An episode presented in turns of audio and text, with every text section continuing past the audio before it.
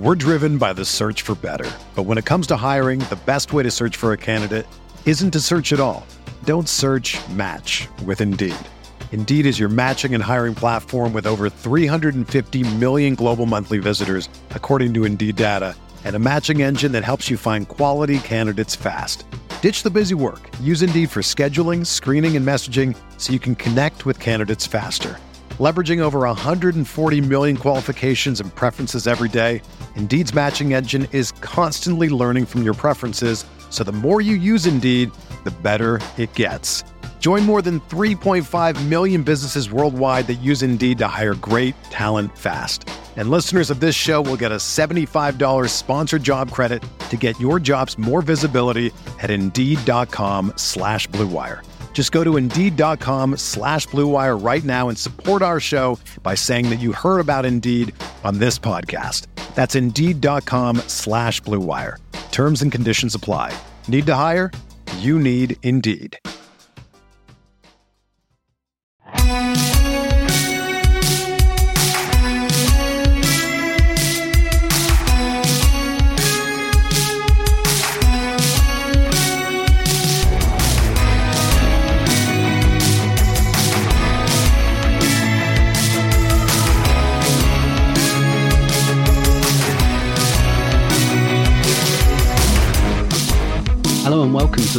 To the Arsenal Vision post match podcast, daily Euros edition, with myself, Tim Stillman, back in the presenting chair again. And I was going to say, as ever, joined by Phil Costa, um, albeit Phil wasn't with us last night for reasons we'll go into in a minute. But Phil, great to have you back. How are you doing? Yeah, good. Still very warm here in, in Berlin, but hopefully this is kind of the home stretch of the heat wave and we can get back to some temperate weather so I can stop sweating every time I do these. Um, but yeah, good to be back. Yeah, we with the the temperate weather has very much arrived in London. It's very grey. I've got all the lights on um, and the windows closed, so I think the summer is over here. But anyway, the reason uh, so myself and Paul did a kind of free form jazz version of the podcast last night, covering some of Saturday's games. But of course, you were at um, the big game on Saturday between Germany and Portugal at the Allianz. Um, first of all, how did you find the game generally? I thought it was absolutely brilliant. I mean, whenever you're treated to six goals, um, you can't really complain, really. But for me, the dynamic was quite interesting because even when Portugal took the lead, I never, I never felt as if, um, you know, the the atmosphere changed at all. I thought it was very much still behind the team, um, and I, I could maybe feel that transmit towards the players um, who never sort of changed their approach, their intensity, and you kind of figured that eventually they would break Portugal down, and they did so in in quite um, you know conclusive fashion as as we saw. Yeah, absolutely, and and just for listeners who perhaps haven't been to a football match um, or any other kind of sporting or mass event yet, um, since you know since COVID. What what was it like? It just in terms of um, you know getting into the stadium and the COVID secure element. Because I've been to the Allianz a few times um, in non-COVID times, and it's it's an absolute nightmare. Um, usually to just to get in and get to your seat. What what was it like from that point of view? Yeah, I mean, obviously it was different. I mean, this was the first um, sort of game that I'd, I'd been to away from um, sort of since COVID, because obviously I used to go to Arsenal quite regularly before, um, and then you know that was obviously fairly routine. You just go and queue up, and then you're in basically. But then now um, it was kind of interesting because we were there with with partners, so our route into the stadium was not um, you know the typical press one, uh, should we mm-hmm. say? Um, so we kind of went through the back, and we had very much, very much, sorry, had like a our own sort of area. Um, so it was obviously still the usual checks, um, you know, the the negative antigen test, um, what they call it, like here they call it a Schnell test in Germany, which basically means like a quick test that they give you. Um, and then actually, to be honest, we were quite lucky. We were set up pretty quickly, and um, and yeah, we were just enjoying every moment of being there in the sunshine and with a with an amazing atmosphere. So, just really pleased to be there and grateful to not have probably had what most of the other journalists had, which I presume was a much more rigorous um, entry, should we say? Yeah, yeah, definitely. Why, why don't we um we crack on with Sunday's games then? Um, only the two today, um, which which really felt incredibly sparse, particularly as they kicked off at the same time. Like have not having that evening game or that afternoon game has has kind of thrown me a little yeah, bit, whole, and it just routine's gone.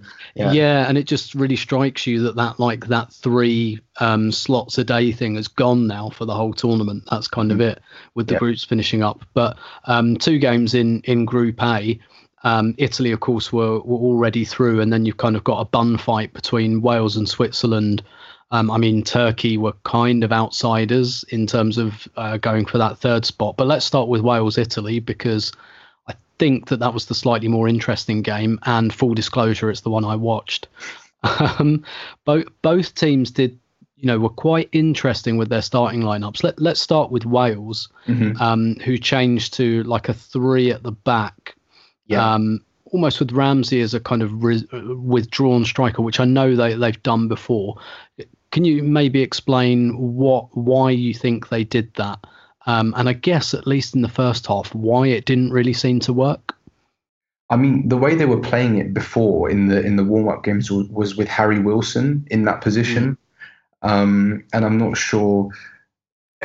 Him and him and Aaron Ramsey are very different players. I mean, Wilson's very much uh, a traditional wide man who um, you know, with good technique, likes to cut inside and, and shoot. Ramsey's kind of, I would say, a, a bit more aware of space uh, and what's uh, kind of around him and, and when to run, where to run. And in theory, you can you can see it working because obviously the plan was for Ramsey to withdraw a bit and then Bale and Daniel James would kind of come in from the wide areas and try and attack that space. So in theory, I could understand the move and obviously Aaron Ramsey's in in great form. So the decision itself didn't particularly surprise me. I think it was wise to rest Kieffer Moore because I think he'd absolutely been in the wars during the first two games. I mean, he had like head bandages and, you know, I think he was out bloody nosed and for a while. So I think it was nice to just wrap him in cotton wool and he's on the booking it, as well. Yeah, exactly. Um, and, you know, you're right, it didn't quite work. I maybe felt like the especially the the midfield there wasn't much of a link or a you know a target to aim for with with Ramsey's freedom. So um, yeah, as you mentioned, it didn't quite work. Although I could understand it in theory. Yeah, and I think Wales also had an eye on the next round because they, they rested all three of the players that were on bookings. Um, Mepham and Ben Davies as well um, mm-hmm. were also kind of taken out. And Italy, um, obviously already qualified, they they went um, one further and they made eight changes to the lineup. Um, first of all, did the number of changes surprise you? And were there any changes in particular that kind of grabbed your inter- interest before the game or even during the game? No, I mean, the number of changes didn't surprise me at all. Like you said, they were already qualified. So there was no real, um, you know, there was no stakes for them because they were kind of there to enjoy the afternoon and, and give some squad players some minutes in their legs, you know. Um, that's the thing with Italy. I mean, if you look at who came in, um, some of the quality there was still pretty ridiculous, and these are established, you know, European Champions League players. So, um, in terms of who caught my eye, I think Alessandro Bastoni coming in um, into the into the defence to replace Chiellini was an interesting one. I I really enjoyed his season for Inter.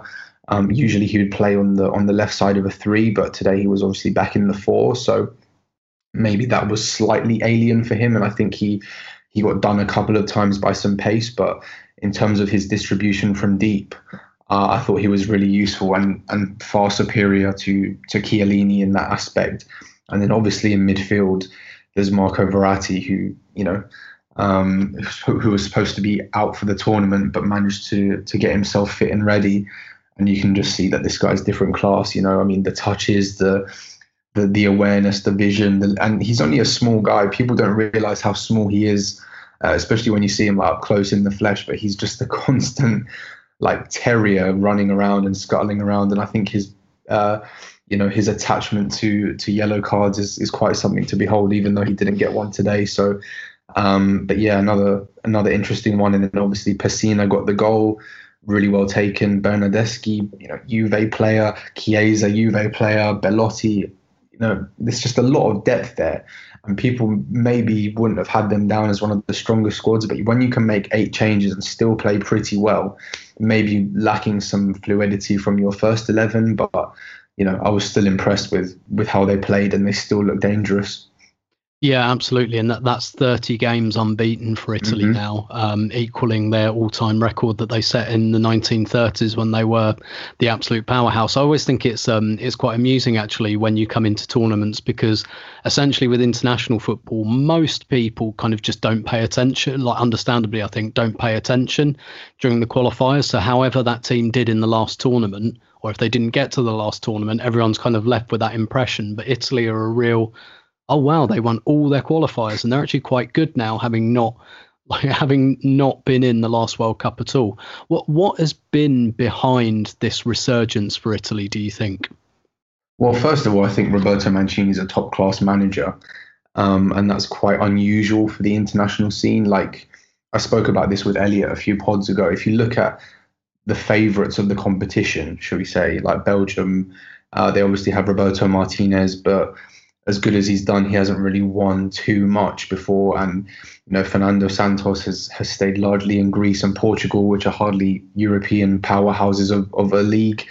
You know, Deschamps, obviously Champions League finalist with Monaco in 2004, uh, League One winner with Marseille, but that was a long time ago. And mm. if you look at the general standard of of the international coaches, Mancini's right up there. Um, and I think he was you know, there's a lot of pride in the Italy job, as you can see even before him with Antonio Conte.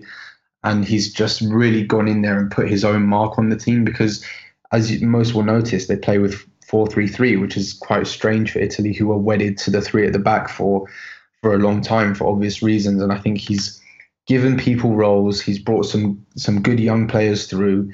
Um, I think some players are peaking at the the right time, like Jorginho, Ciro Immobile, for example. But there's also a lot of young talent that he can bring in, in the likes of Nicolo Barella, Federico Chiesa, and these sorts of guys. And there's just a really nice blend in the whole squad. And I think everything's sort of coming together at the right time. And obviously, you can't argue with a 30 match unbeaten run, which even in international football is is pretty ridiculous. Yeah, absolutely. And I, I wonder, you mentioned Martinez there as well. I wonder if Mancini and Martinez might kickstart a bit of a trend for managers who perhaps want to rebuild their reputations in the club game mm-hmm. um, by going and managing like quite a big country. And then, because I think Martinez will probably get, maybe after the World Cup, he'll probably get a decent European job having rebuilt his reputation. I'm sure that will happen for Mancini as well. So I wonder if that might, if a lot of coaches might start to look at um, things like that. Um, so during this game, you know, we had the kind of the odd thing where Switzerland are playing Turkey at the same time, and there's that kind of tension over who finishes third in this group. And frankly, it does look like whoever finishes third in this group goes through. Mm-hmm. And and so there was that going on in the background with the goal difference between Switzerland and Wales, albeit I don't think Switzerland ever really threatened to overtake Wales. In general, um, are you a fan of this um, format where some third place teams go through? Because I, I kind of see that it it kind of it giveth and it taketh away depending on the group, and it can create some exciting finishes. But I was looking at this today and I was thinking this would be so much better if it was definitely top two going through and Switzerland had to go and smash Turkey and and I, I just felt in this group it didn't work. But I, I wonder if the concept overall, what your thoughts are on it. I think you've nailed it there. I mean, obviously, now people can point to some really dramatic final sort of days, as you mentioned there. There was a, you know, some a lot at stake for Wales and Switzerland there with goal difference. And then if you look at some other groups, obviously there's Russia and Finland both on three, but then Denmark um, normally who would be out can still qualify. And then there's Ukraine playing Austria, which is basically going to be a shootout. And then there's Scotland and Croatia, you know, who can also qualify via the third place means. But for me, I, I think it's kind of just takes a lot of the jeopardy away because if you mm. lose your first two games, you should not be anywhere near the, the next stage. Um, in my opinion, and yet there's still a big opportunity for teams to go through if they you know, win big in the last game or some results go their way with goal difference. And I just think that's kind of, you know, it's a bit ridiculous, really. I mean, even in the last Euros when Portugal went through and they didn't even win a game until the the semi final, you know, and it was, or was it even the final? I think they beat um, Wales in extra time in the semi final. Mm. So it just kind of takes a, a takes a lot of the the jeopardy away from me, and I don't think there's a lot of urgency for the teams. Um, that maybe it would be, for example, what you said, if it was literally just the top two and there were two teams like battling out straight for that second place spot, or um, I think it gives a lot of teams chances to be in the next round without pushing, you know. And I quite mm. enjoy tournament football because in some games like in the Champions League, for example, when there's an away goal and the other team are just going for it, or you know, there's like 10 minutes of just madness at the end of the game, end to end, because you know who's going through. This could this could put this team out, or a goal here could put this team out, and it's just madness. And I love that because things open up. Um, but with this, I, I never really feel that way, um, and that's yeah, I, I probably lean towards that. It's a bit ridiculous, but you know, with a with an expanded tournament, this was always going to happen. So, uh, unfortunately, it's what we've got. Yeah, yeah, and I, I, think we saw particularly after the Ampadu red card. I mean, there wasn't really any prospect of Wales getting a result, and it was about keeping it mm-hmm. at one 0 which yeah. which they did quite well, albeit against an Italy side that didn't really need to score again. But the yeah. Wales are through um, yeah. to the round of 16, mm-hmm. and they could get one of Finland, Russia, Denmark, or Belgium. Has have it looks unlikely, I'd say, to be Belgium. So you know, Finland, Russia, or Denmark in the round of 16 is, a decent draw for them. Definitely. Yeah. How how far do you think this Wales team can go? I don't know. I it's so difficult because I didn't give them a chance really in the last tournament, and obviously they got to a semi final, and now I didn't really give them much of a chance again, and they just they just always seem to find a way. You know, I think especially with the managerial change, for obvious uh, reasons that we that we know about with Ryan Giggs, you know, there would have been no expectation for for Robert Page to come in and guide this team to any kind of success, you know, regardless of who was picked and, and the talent within their ranks. But you know, it's not just the typical minnows who sit back and look for the break. They they have you know some really talented players, and I like the midfield. I like the defense you know, as you mentioned, they can kind of alternate between a four and a three. They've got the personnel to do it. And I think, you know, no one wants to play them because as Hungary have shown, like if you battle hard and you and you give everything on the pitch, which Wales do, it's hard for teams to beat you, no matter how good the opposition are, and you can just never count them out because they've got quality that can hurt you. But if they need to dig in and grind something out, they can do it. And those two qualities in knockout football are you know uh, it's golden. It's, it's basically a gold ticket for you if you can put everything together. So I think, as you mentioned, those teams that they could get. Um, avoiding Belgium from that group would be an absolute result for them, and I find myself rooting for them more and more as as the mm. tournament goes on. Yeah, a, a, little bit like 2016 in that respect. Yeah. Um, let let's talk about Italy's well, I say Italy's chances. I, I've gone into this weird phase now where I tipped Italy before the tournament, and now I feel like it's almost like a band that um that I kind of liked that everyone's discovered now, and I yeah. don't like them as much anymore. What was the and, name of their 2006 album? yeah, yeah, yeah, exactly. I and here's the thing, I I actually bet on them to win in 2006 as well, and part of my logic was not just looking at their record and everything you said about Mancini, I think is quite true. But I kind of just think if you bet on Italy about every 15 years, that that's that tends to be what Italy do about every 15 years.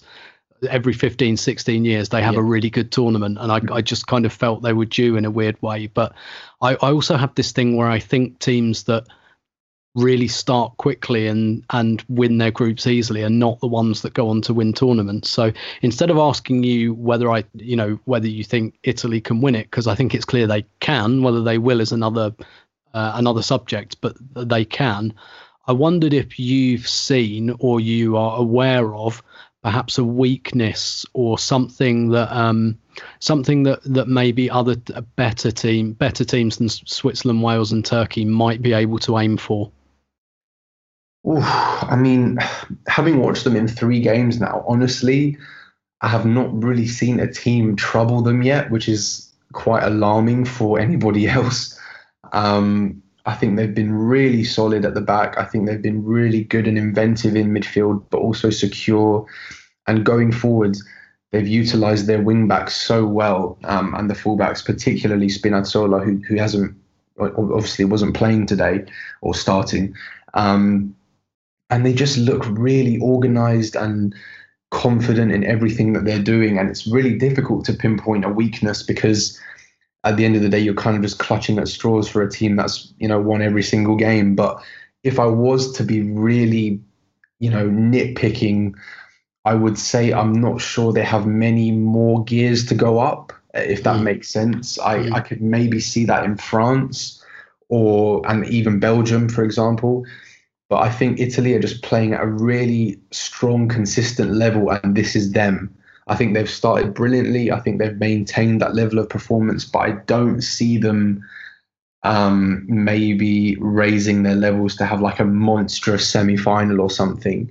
Um, and that would be maybe one criticism from me, but I think it's really difficult to to try and pinpoint something on a technical level. For example, I don't know if you've maybe seen something different. No, no, definitely not. I, I do also wonder. Obviously, they played all of their group games in Rome, yeah. And and you know maybe uh, if if they are drawn in a game where they take that Rome factor out. I mean, I, I'm not sure that has been a big factor um, really. Um, I, I, think maybe complacency might become um, their biggest enemy at some point. Or you know, look if they play a France or a Belgium, you know how those big games go. They can they can just they can turn on a sixpence and and you're out, and that's the end of it. Kind of reminds me a little bit of actually of Brazil at the last World Cup in um, 2018, and I was kind of banging a drum for Brazil, and they lose to Belgium, and everyone says they're useless, and and actually they were quite unlucky in that Belgium game, and they just got a suspension. And uh, like I, I just, you know, that that that can happen, um, you know, to anyone. And I, I kind of think that might be the only thing that will stop Italy if they pick up um, a suspension to someone really key. Mm-hmm. Um, but but yeah, I, I I think they're yeah, I, am quite happy with the fact that I tipped them before the tournament. Um, let, us come on to the other game then, um, Switzerland Turkey. Now, um, I, I, first, actually, I, I want to talk about um, Shaqiri uh, because he he scores a, a brilliant double in this game, one on the right foot, one on the left foot, and you know mm-hmm. I'm looking at him and he's 29. He's had a couple of fairly underwhelming years at Liverpool, and I I'm sure he must be looking to leave, and probably Liverpool would be happy to sell him this summer. What um I mean, first of all, what kind of club do you think that Shaqiri could expect to go to next? I mean, for sure, I think he, he's going to move this year. I think Liverpool essentially got from him what they wanted. I mean, it was the 12 million clause, uh, re- relegation clause from Stoke, I believe, that they they signed him, and he was essentially going to be um, some squad fodder to kind of um, fill a space on the bench, and for emergencies, they can kind of use it in in late in games or in the FA Cup and stuff like that to kind of bulk out their squad. And I think he's done exactly um, what they wanted. But you know, you, you can't doubt his quality. I mean, as you saw today, that first goal was absolutely outrageous on his on his weaker right foot. You know, he picked out that top corner absolutely perfectly, and I think maybe on a on a two or three year deal, some German clubs will be looking at him with interest. I mean, he speaks the language, um, you know, and obviously maybe an Eintracht Frankfurt or a Wolfsburg or or a Leverkusen, someone just below the kind of the Dortmunds, uh, the Bayerns, and the RB Leipzigs. You know, maybe just that level below where he can kind of be their star player.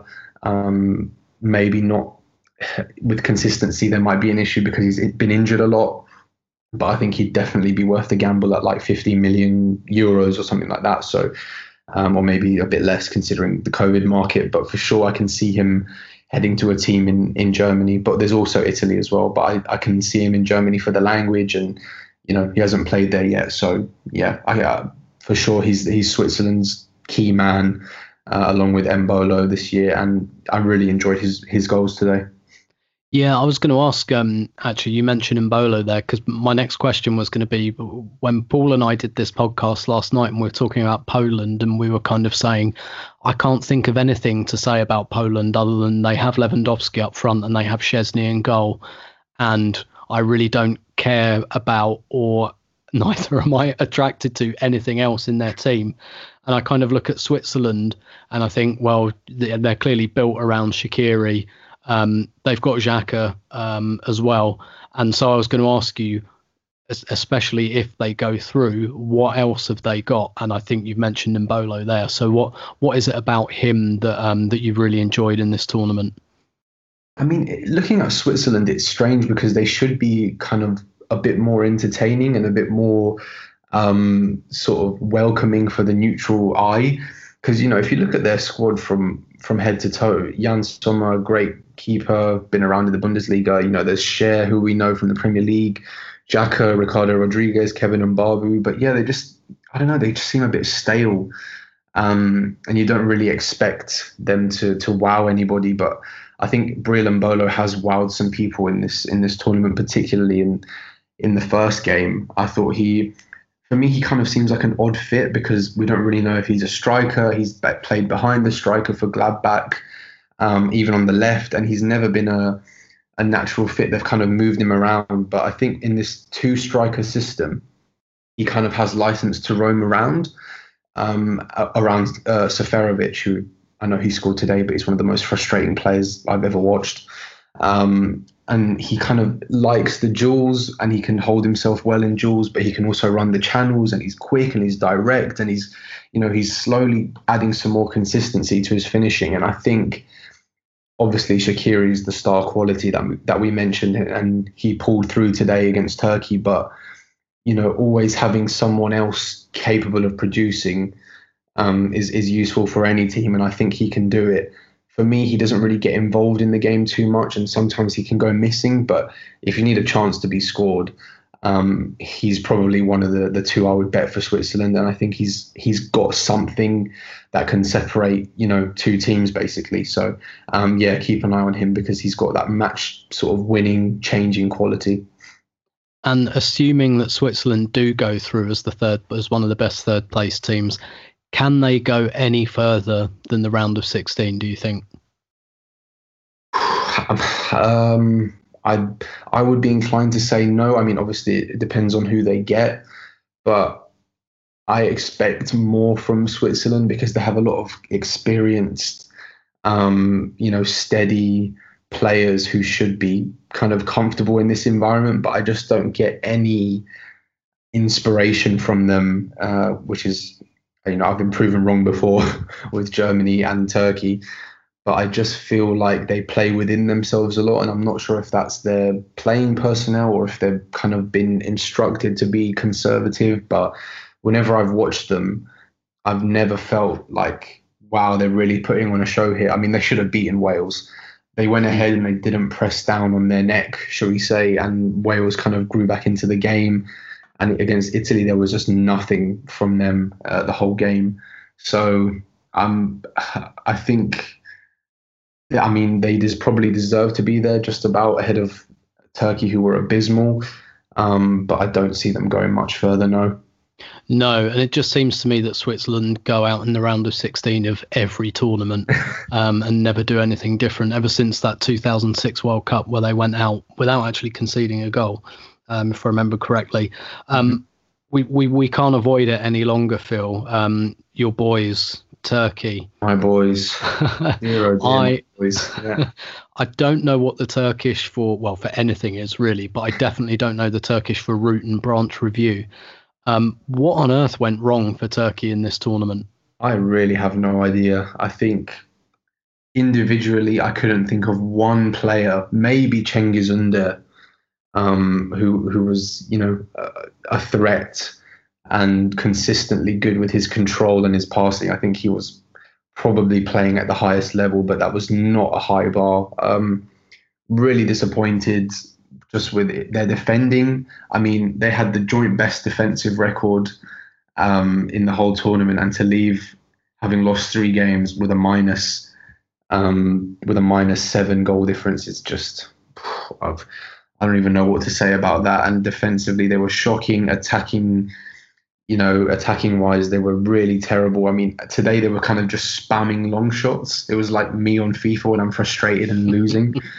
um, I know they had that sort of opening blitz in the first five minutes when they had about four shots on target before Switzerland scored, and then obviously Seferovic scores the first one on target for Switzerland. So, I mean, for me, they improved today. I did see signs of life but it was just too little, too late, and I think there's going to be a big inquest when they when they get back because that was not acceptable. And I think um, obviously there's no divine right for anybody to be um, guaranteed into the next round or you know to win the tournament. But having done so well in qualifying, having a number of players who came off an impressive season. You know, they had league winners in there. They had some of the best assisters in Serie A in there. They had you know, uh, uh, defensively some of the best young prospects in Europe, and it was just a disaster from the first minute to last. And yeah, I'm, I'm sure they've lost people a lot of money over the yep. over the course of these seven days. So yeah, um, not a lot of happy people with Turkey, that's for sure. Yeah, I was I was just about to say that actually. I think I think there are some valuations that have gone down on the back of this. Um, but that's Group A wrapped up. So Italy definitely through, Wales definitely through, Switzerland probably through. Um, mm-hmm. Um, but that will shake out in the next couple of days. Turkey, the first team. Well, I know North Macedonia were knocked out, weren't they? Yeah. But so, yeah, Turkey um, the, the, finishing on nil point mm-hmm. um, indefinitely. So tomorrow um, we're finishing Group C, I believe, which is Ukraine, Austria, mm-hmm. and Netherlands, Macedonia. Uh, and then in Group D, we've got Russia, Denmark, and Finland versus Belgium as the eight o'clock games, eight o'clock UK time. Yeah. Um, which of those games do you have your eye on? I think Ukraine, Austria could be really decent actually. Um, they're both on the on the dreaded three points. Um, Austria won the uh, their second game, uh, sorry, their first game against North Macedonia, and Ukraine won their second game uh, against North Macedonia. So you know, they'll both fancy themselves. I think Ukraine have maybe a higher ceiling in the whole tournament than Austria do, even though Austria have a lot of talent um, within their ranks. But as we spoke about on on our first pod together, there was just something lacking from them, especially with David Alaba being forced further and further back.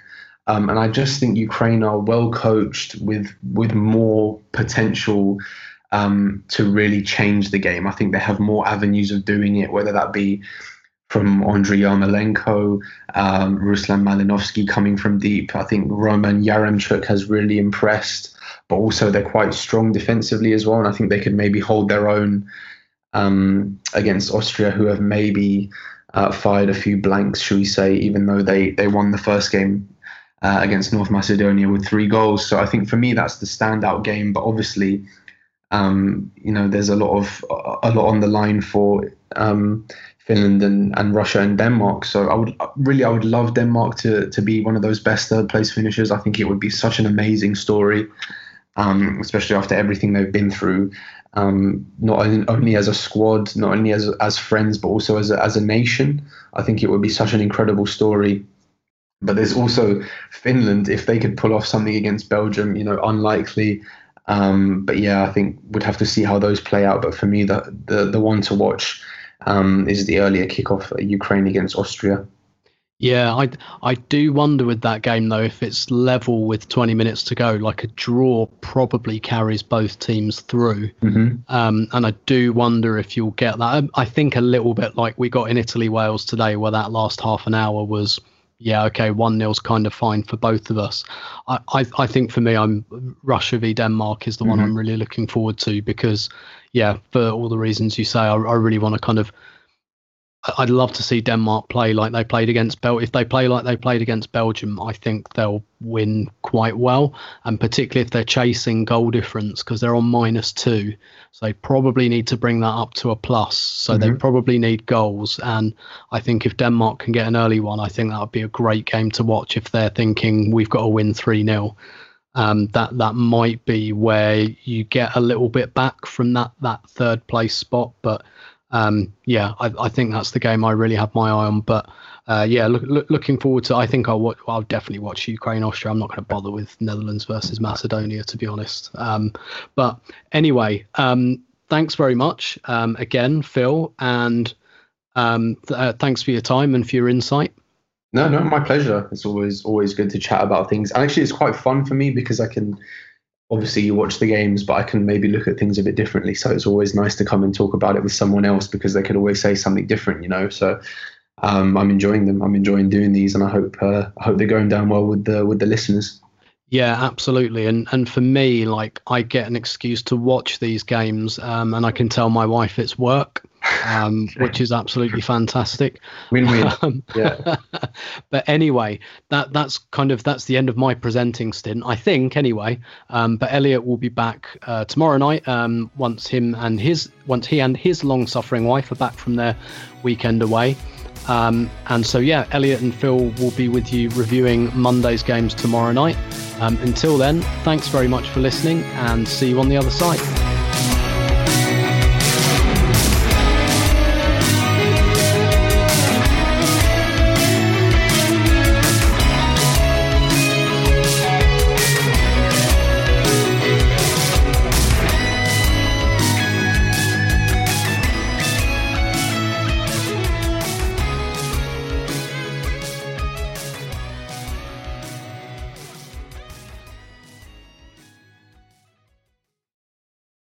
The headlines remind us daily the world is a dangerous place. The elites in charge say everything's fine, stop noticing. But you know better. And your gut knows that time is short to prepare for a world that is four missed meals away from chaos. My Patriot Supply has helped over 3 million families become more self reliant and is the company Americans trust to prepare. Go to mypatriotsupply.com and secure their best selling three month emergency food kits. Each contain delicious breakfasts, lunches, and dinners, averaging over 2,000 calories per day.